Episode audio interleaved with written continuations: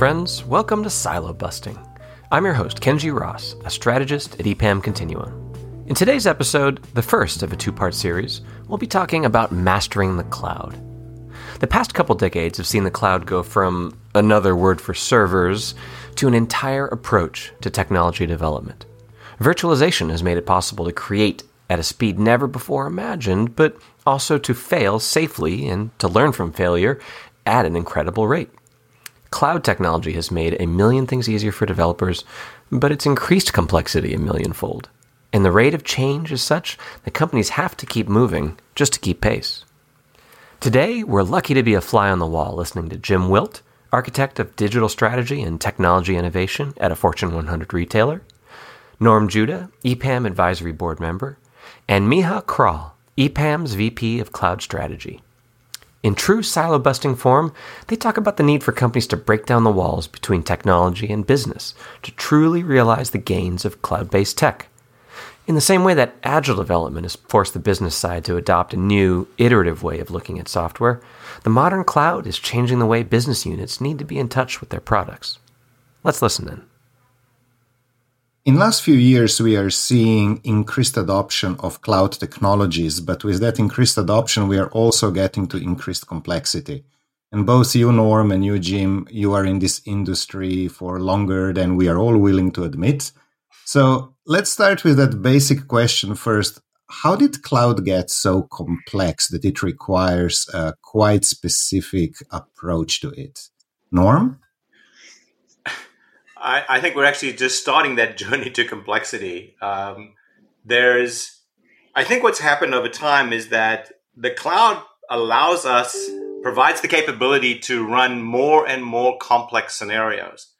And in order to run those scenarios requires additional technology. And so I think you're seeing two trajectories happening that intersect. One is the breadth of the technology supported in the cloud.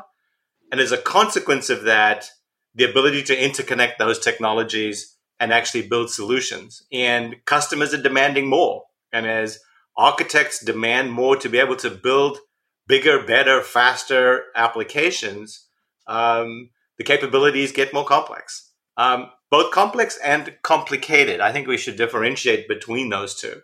Um, but we haven't reached the golden age of the cloud at all. I think we're very early in that cycle of what is available and how to utilize it one could project out and say that there will be a normalization and that at some future date, we'll start to see a layer of simplicity exposed. Underneath that will still be complex and complicated, but the simplicity of what will be exposed to the consumers of the technology.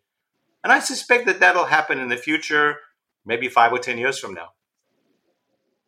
Jim?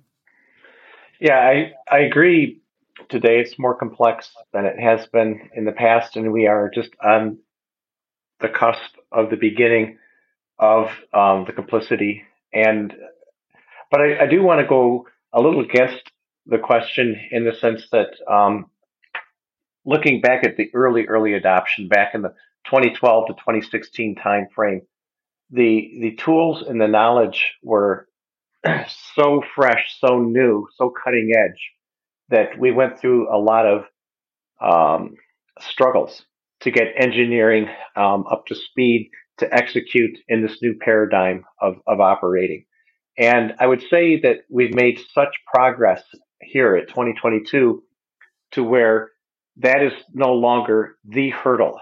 And I, I think that's why we are at the cusp of the beginning of the revolution that Norm mentioned, because we now have the talent and the tools in place to do wonderful and great things at a, a marvelous pace.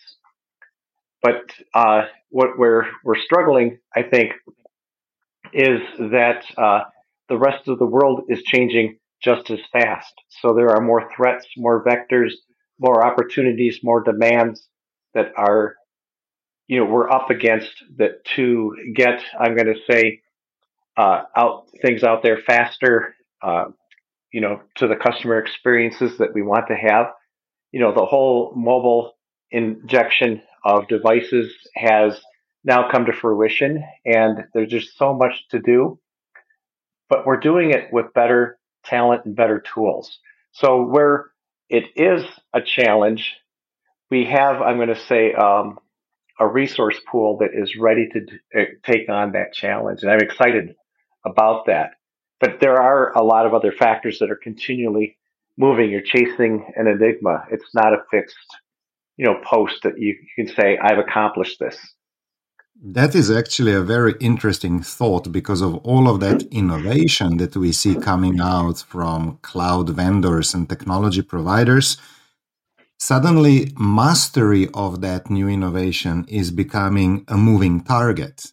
So if you would look into that from perspective of, you know, what is a half-life of mastery knowledge? Norm, what do you think? Where are we here? Is the split time of, you know, knowing everything to knowing just half of it, is that now six months? Is it longer? Is it shorter? Well, I, I, just to leverage a little bit from what Jim said, which was as all of this complexity is developed, and there's an awful lot of experimentation that's going on on all sides where both the providers of technology and the consumers are trying out stuff. And so there's a lot of a lot of capabilities that have a very short half life where they come and go because there's some better solution. But part of the way that's being addressed is there's this opaque screen that's put over the complexity and it is automation that hides it. And so the problem with that automation is that the automation gets more complicated and you have to understand how the automation occurs of the underlying pieces. So I think the um, it, it is absolutely impossible to know everything about everything in the cloud. Um, you can know something about everything and everything about something, but knowing how all the components work is is is an, a task that's sort of intractable to normal humans. Uh, in that circumstance, there's a very important piece of it, which is understanding your network. Who are the people and the resources that you can draw on to actually make your data set as complete as it can be. And the ability to specialize and subspecialize to provide that capability, because as an individual, it's an intractable task to do that. The half life is fascinating because we see big bets occurring by the technology providers. Um, Kubernetes is one of those today that if we'd had this conversation four or five years ago, Kubernetes was an experiment, and now it's actually much more than an experiment, and that might actually be the way to do some things. Will there be a different way of uh, doing those capabilities in the future? Probably. Um, and the ability of not only people to retain the mastery, but what do you do with the assets that are developed in this old world? And so the ability to migrate from version n minus one to version n to version n plus one, that is going to become part of the mastery as well. It's not only understanding the technology, but the migration from where you were to where you need to be in the future. And so in some cases the half-life could be six months and in some cases it could be years. But if you look back from a historical perspective at the technologies the sort of quote state of the art that we use today and where they were five or six years ago this is moving incredibly quickly. And it really is a complex problem to actually retain that mastery. And like any basic skill there's not the skill isn't static you either get better or you get worse but you never stay at the same level. And so, this notion of this goal of mastery, this thing that's sitting out there, which is I, I run a couple of laps in practice, I run the marathon, and then I'm there. Uh, that's not always true because you you already realize that when you finish the marathon, there's actually another one in front of you, and it's not a marathon; it's actually a triathlon, and you, you haven't even started the bike race yet. And so, it is a treadmill uh, that we're on, and the consequence of that is a deep investment. It's not a one shot investment where you get certified and you're done. It is a continuing investment for companies and individuals to be able to build that capability and retain it. So, do I see that correctly? That it's kind of on one side, how do you adopt new mastery skills, let's say in the cloud? Second one is how do you maintain that mastery? But probably neither of those two is relevant if you can't use that mastery. Jim, how are you balancing these Actually, three things? Yeah, I just want to add something. It's not to there's three because there's how do you res- how do you retire as well. So it's True. actually all three. Yeah, I agree with Norm that retire is a, a very important uh, aspect. We need to retire some of our old ways of operating. Um, I want to highlight a couple things. First is I want to get a T-shirt of what Norm said, right? you're you're either you know expanding or you're going backwards. But you, there is no stagnant when it comes to cloud. There is clouds. Look at the sky; they don't just sit there; they're always moving. Um, I, I, really think that that's a, a, really important point. I want to highlight something too. Then I'll get into the specifics of your question, Miha. When Norm was talking about we're doing more experiments, I I couldn't agree more how the importance of doing these experiments is and how the, I'm going to say, context of experiments has changed. In the earlier days, we talked about proof of concepts, where we would do experiments to show we think we can make it work. We'll do a proof of concept to prove it out, experiment, if you will, and then go with very little confidence into production in a pilot mode, hoping that it doesn't break. And with the cloud and the ability to do extensive experiments in mass through automation and variations, we can learn how to fail. An experiment today is so different because I'm learning a hundred ways to not do something so that when I find the two ways to do it, I can go into that with high confidence because I'm an expert at failing at it. It's a completely different twist and we didn't have the tools and the massive expanse that the cloud provides to be able to do that in the past. We worked within a few servers and a few developers, and now a few developers can do thousands of servers, and we can find out how to fail very. We call it fail fast and and often. To get to your point, are we ready as an industry to execute on all of these things? And that's a, a tough question because depending where you are on the Gartner hype curve, um, you, you, you are an early adopter. You may be at an advantage. Okay, but this is this whole thing is blowing away the Gartner hype curve in my mind, um, and I'm, I'm, just coming to realize that uh, in the last weeks. What what you're seeing is that if you are actually an early adopter, you might be comfortable in your container environment, let's say, to where I become what Norm said, stagnant. I'm either moving or I'm going backwards. Well, if I'm stagnant, I'm actually moving backwards. Okay.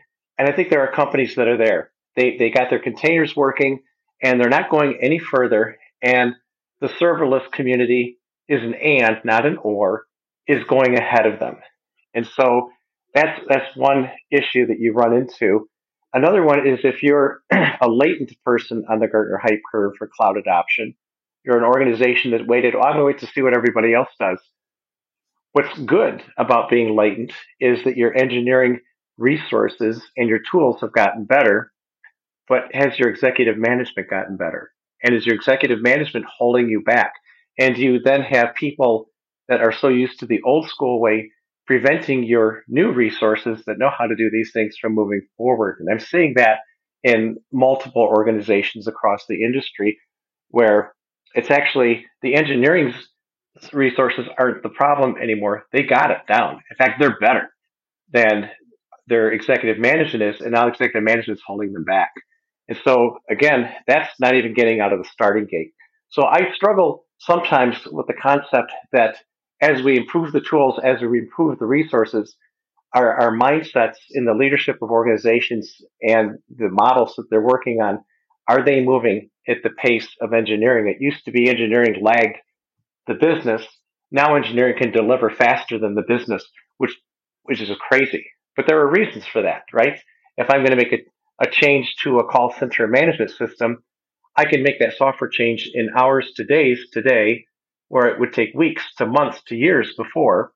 However, if I do it in hours or days today, the people on the phones still have to learn about these changes.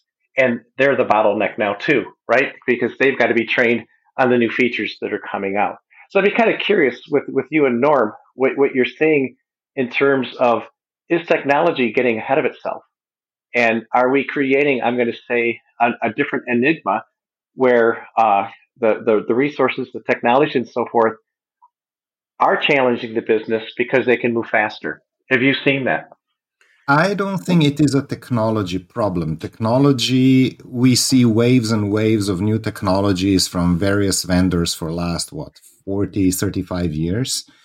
I think that the problem you already hinted at it a little bit uh, is mostly the conundrum how do you achieve that excellence that mastery on the enterprise level? You actually need to combine two things or several layers several things at the same time. How do engineers and IT people achieve that excellence and mastery and see what really works well for them from all of that basket of options that are out there? Through experimentation and failing fast, as you said, Jim? On the other hand, executive tier is the one that also needs to learn that the cheese is moving all the time, that actually that cheese now became something that is never still.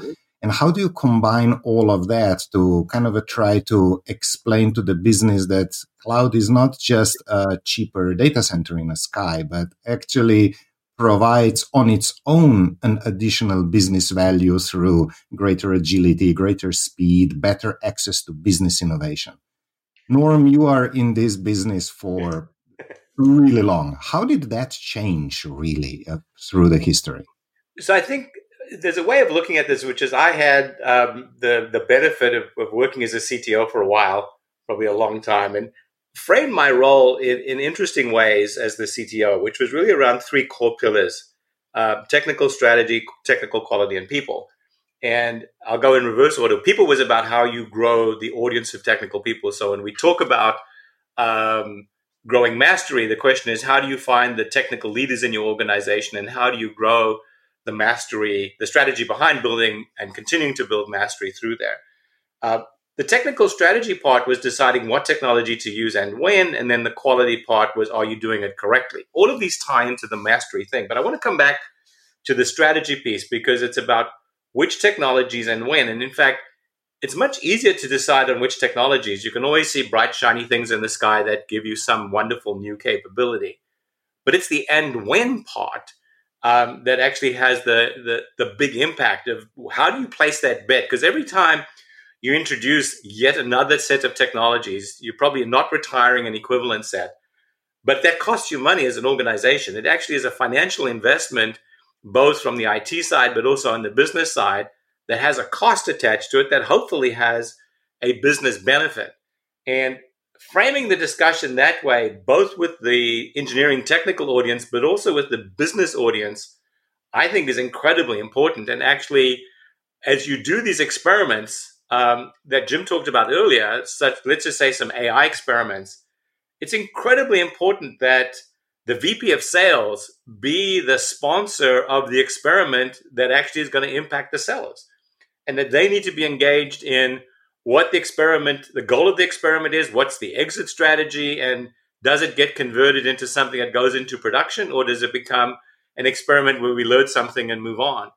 And so the level of engagement that needs to happen across both business and tech is equivalent when you do these things. However, how do you take somebody who's the VP of sales and actually have them attend a meeting every week, which talks about the, the crazy new technologies that are coming from all the vendors that are happening all the time, particularly if you're in a multi cloud environment, which over time I think will happen to most companies. Maintaining that level of context for the business leaders about what is available so that they can actually try to get business success, that's an incredibly hard problem. And so there are, you know, the, the mastery has, I think, different altitudes. There's technical mastery, but there's also the business mastery side as well. In order to get that right level of partnership to be able to take advantage of what's there, we're all involved in it in some way. Um, and every company is a software company. Um, actually means so much more with the cloud and the availability of technology in the cloud. AI is just an example of that. That is actually a really good point here is that cloud on its own is just a component of that broader transformation picture that is obviously becoming more and more complex and value added. Um, Jim, how are you adding those? Is, is, this additive or is it a replacing type of the action? Well, I, I think Norm stated it the best. You basically, when you've got IT stakeholder led uh, cloud advancement, your resources, your, your purpose, your tools and things are going to reach a threshold of returns that's very, very low compared to your line of business and business led um, managed uh, transformation. I, I really think that I, I normally like the word and, but I think I'm finding the word or a little bit better here. I, I think that really needs to be the business stakeholders that are driving the desired outcomes. And then IT then comes to the table leveraging this wonderful tool and processes and expertise to achieve these goals. Because when you, it's almost an anti pattern to leave your cloud transformation up to your IT teams alone, because they're going to build it like they would an IT shop, which is not necessarily how a business runs. But if you let the business leaders set the sometimes unattainable goals out there as a true north, give your engineers, your architects, your security leads time, they will attain those goals over time. And they might attain them faster than you realize. And I think that's something that we don't do enough on the IT side is ask enough from them. I think we're so worried about they're overburdened, they're overworked, that we don't ask enough from them. We don't share enough of, hey, this is where our business is going. This is our true north of the business. Can you help us get there? What what do you need to do? What can you do differently to get us there? And I, I think that the minute you lose that perspective, that you're on the line of businesses uh, track journey path, then the, you're, you're really going to just dig yourself into a hole. Uh, it's just kind of been my experience. When, when IT is left to run the business themselves, they don't do as well as the people that actually do run the business. And I think you need to listen to those people first and foremost. So very much what you are saying that IT is not the business. IT supports the business. And in order to achieve those benefits and mastery, it needs to be not just driven and controlled by IT, correct? Exactly, exactly. And you really need to have the business leaders step up and say, hey, th- these are our goals. These, these are the outcomes that we want to drive toward. And, and then, and then invite IT to be one of the players that comes in and delivers to those goals. And in the process, IT may find flaws that they, they can work together collaboratively to remediate. But, but for the most part, um, we've all seen this. A, a, a, a, business stakeholder comes in and says, I need an application to do A, B, and C. IT builds the application to do A, B, and C exactly as the business asked. And as soon as the business sees it, they go, Oh, yeah, I know that's what I asked you wanted, but I want it really to be D, E, and F, not A, B, and C. And and and you, think about that and you realize, okay, that should not be a problem. We we don't get upset about that. We we're so agile. D, E, and F are just another week away. You know, is, is really where we want to get to. The tools, the technologies, and the practices in place today really are allowing us to do that in, in spades, but we can't do it if we don't enable and self empower what, what I'm going to say your IT teams to be able to be that agile and reactive to the business's needs that way. So I, yeah, but I, in all honesty, I, I think Norm's got it right. The business is the true north, and in IT we need to align to that. So, Miha, I think if you if you actually use healthcare as an interesting example, which is that the evolution of healthcare that we're in the middle of right now is really been facilitated by the ability for end users, let's call them patients, and their ability to connect into their various providers. And technology is the leader of this, where there's something about me being able to get to my electronic record and actually communicate with my provider through the record, or the consumerization of healthcare in the ability of IoT devices in the home, reducing the number of office visits. All of that sort of dramatic change of healthcare has been facilitated by technology. And the sort of consequence of that is mastery of the cloud, both the technical mastery and the business mastery, becomes, I think, a corporate competency that may or may not be measurable on, on how you do that. But I, the, the downstream consequence of that is investment. It means that uh, people need to have time allocated to be able to build and continue to maintain the mastery across the dimensions of both technology and business, and whether it's development and operations or whether it's on the customer support side, whatever it is, it starts to become this core competency. And so companies that are built in the cloud, that grew up in the cloud, this is just the natural part of their business. The interesting transition is for companies that didn't start in the cloud, how do they struggle to go from where they are into becoming at least partly a cloud based company or fully, and how they handle that migration and the commitment that needs to come with that at the corporate level, which again means investment. It actually means developing that competency is going to take time and money in order to do that. This has been Silo Busting, a podcast from EPAM Continuum. EPAM Continuum integrates business, experience, and technology consulting focused on accelerating breakthrough ideas into meaningful impact. Why do we do this? Because real opportunities aren't siloed. Thanks to Jim Wilt, Norm Judah, and Miha Kralj for their great conversation. Cheers to Kit Palalis, our sound engineer extraordinaire, for getting this podcast recorded. Applause to Ken Gordon, our producer, for all his behind the scenes work. I'm your host, Kenji Ross.